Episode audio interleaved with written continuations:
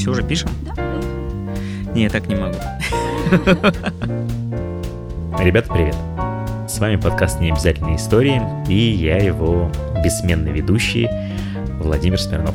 Сегодня мы поговорим с вами про то, как сохранять присутствие духа и силу оптимизма в сложные времена.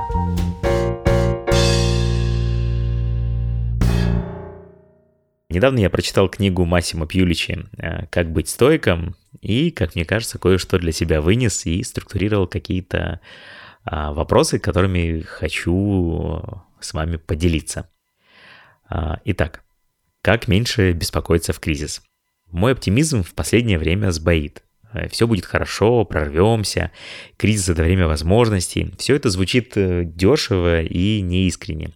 Пессимизм, конечно, тоже не вариант, с ним вообще грустно. Но, блин, когда в очередной раз тебе говорят, что кризис это время возможностей, хочется ударить. Кризис это время бесплатных онлайн-курсов, а время возможностей ну, не знаю. Для кого-то в кризис, а для большинства, мне кажется, в сытые и спокойные времена. Кажется, что проблема оптимизма в самой надежде. Э, ты веришь в то, что все будет хорошо, не обращая внимания на контекст, и стараешься не думать о плохом. А на самом деле бывает по-разному, и иногда лучше о плохом все-таки подумать. Во время войны во Вьетнаме Джеймс Стокдейл был командиром 51-й истребительной эскадрильи ВМС США. 9 сентября 1965 года его самолет был сбит, а сам он взят в плен – Следующие семь с половиной лет он провел во вьетнамской тюрьме Хаала, которую из-за суровых условий называли в шутку ханойским Хилтоном. И когда в одном из интервью Стоквилла спросили, кому было труднее всего выжить в аду ханойского Хилтона, он ответил – оптимистам. Тем, кто говорил, к Рождеству мы будем на свободе. Но наступало Рождество, а они по-прежнему были в тюрьме. Тогда они говорили, мы будем на свободе к Пасхе. Наступала Пасха, и ничего не менялось. Затем проходил День Благодарения, следующее Рождество, и оптимисты теряли надежду. Для них это был конец. И это очень важный урок. Необходимо всегда сохранять веру в то, что вы победите, невзирая ни на какие трудности, потому что вы попросту не можете позволить себе потерпеть поражение. Но в то же время нужно смотреть суровой правде в лицо, какой бы жестокой она ни была. Так пишет э, Массимо Пьюличи в книге «Как быть стойком».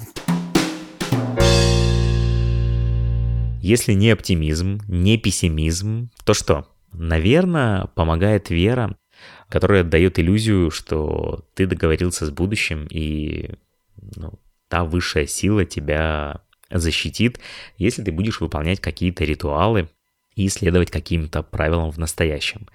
Но что делать, э, если вы неверующие?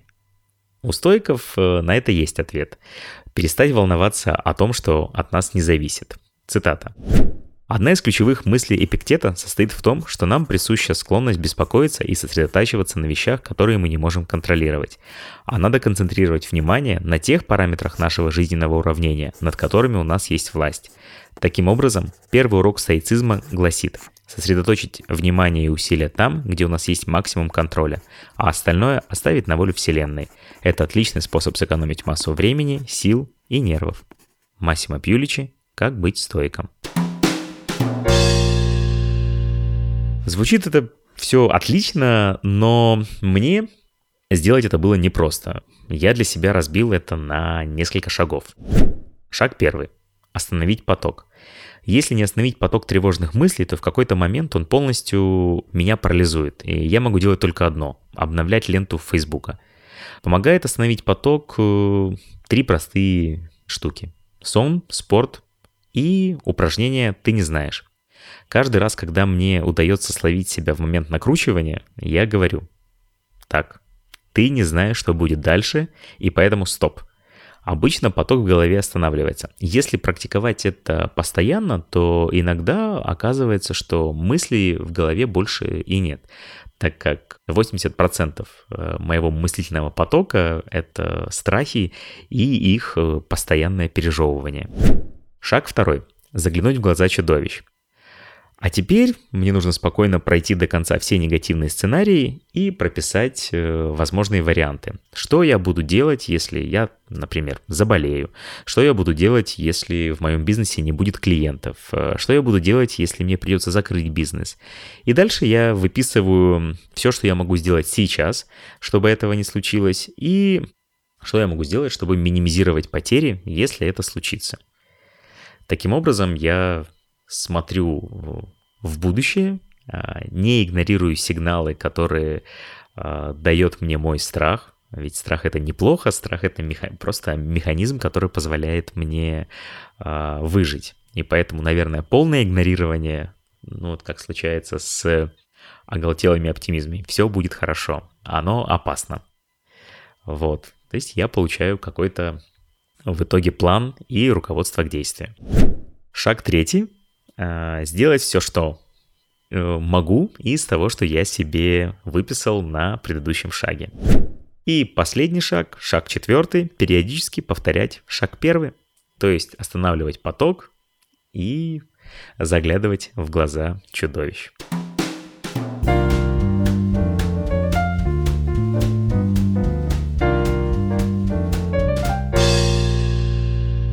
Следующая штука, которую я вынес э, из э, книги, э, или даже не вынес, а скорее получил подтверждение своим мыслям и размышлениям, это вопрос о смысле жизни. Не знаю, задавали ли себе этот вопрос, для чего вы живете.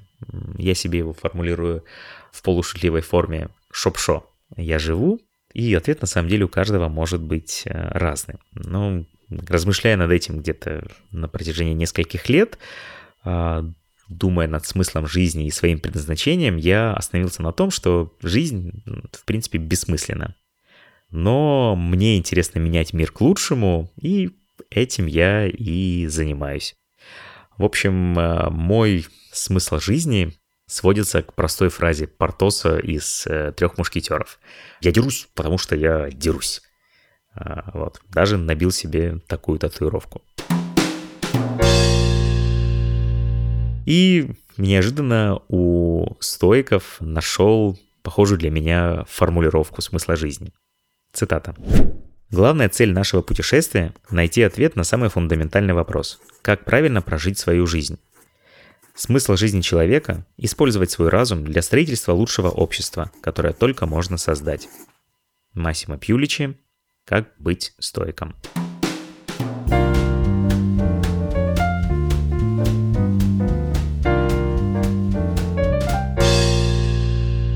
Следующая штука, которую я почерпнул в этой книге, а, это так называемый принцип э, необязательности. Важно то, что важно, а остальное не важно. А, на самом деле принцип необязательности я срисовал или подцепил у своего друга Лешки Максименко. У него это работает так. Ресурсы, возможности, настроение, талант – все это не обязательно. Обязательно только одно. Ты должен сделать проект и сделать его настолько хорошо, насколько можешь. Лешка работает креативным директором в, соответственно, рекламном агентстве и применяет этот принцип на практике. Так вот, оказалось, что схожий принцип стойки применяют ко всей жизни. Твоя жизнь — это проект, э, и твоя задача э, его хорошо сделать. Или иначе прожить жизнь достойно. Все остальное безразлично. При этом у стоиков существует предпочтительное безразличное, то, что хорошо было бы иметь. Здоровье, богатство, хорошую фигуру, iPhone последний. И непредпочтительное безразличное, то, чего хорошо было бы избежать. Болезни, бедности, смартфона Fly FS 408. А, но и предпочтительное, и непредпочтительное не важны, то есть безразличны. Важно только то, как ты делаешь свой проект. Есть ли у тебя здоровье, нет ли у тебя здоровья, ты должен прожить свою жизнь круто и хорошо. Цитата. Эпиктет, сравнивая жизнь Сократа с игрой в мяч, писал следующее. Сократ словно в мяч играл. И что это за мяч там на середине? Это жить, быть закованным, быть изгнанным, выпить яд, лишиться жены, оставить детей сиротами. Вот что было на середине, во что он играл. Но тем не менее играл и играл в мяч слаженно. Так и у нас. Забота должна быть искуснейшей игрой в мяч, а безразличие как насчет мяча. Конец цитаты. И еще одна цитата.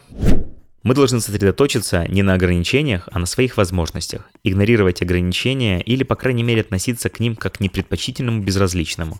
Для этого необходимо приобрести некоторые навыки, например, смотреть на все через призму своих способностей. Каждый человек должен быть сосредоточен на том, что он может сделать, а не на том, чего не может. Вместо того, чтобы говорить «у меня ничего не получится», необходимо говорить «я могу это сделать таким-то образом». Массимо Пьюличи «Как быть стойком».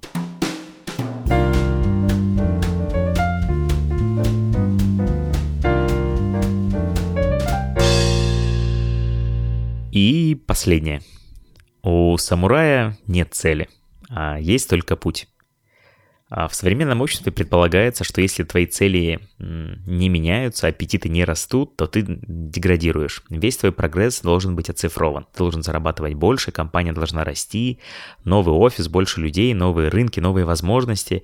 Есть даже такая чизи-цитата. Если вы стоите на месте, вы двигаетесь назад. Ну, такое. А как насчет того, чтобы делать то, что ты уже делаешь э, максимально хорошо? Каждый новый проект делает лучше, чем предыдущий. И так до бесконечности. Как вот это оцифровать? У меня не получается, и, похоже, не получалось и у стойков. Цитата. Ну, а лучшего игрока отличает от всех прочих не желание победить любой ценой, но стремление показать самую красивую игру, на которую он способен, независимо от окончательного результата, который по большому счету находится вне его контроля. Хорошо играет тот, кто фантазирует на игровом поле и находит новые неожиданные способы обратить трудную ситуацию себе на благо, или, как советовал Марк Аврелий, сделать препятствие путем. Массимо Пьюличи «Как быть стойком». Вот, поэтому мы можем взять это напутствие от э, стоиков и в трудные времена, да и вообще в принципе по жизни играть настолько хорошо, э, насколько мы можем, и беспокоиться только о том, на что мы можем с вами повлиять. На сегодня все. Пока. Еще услышимся.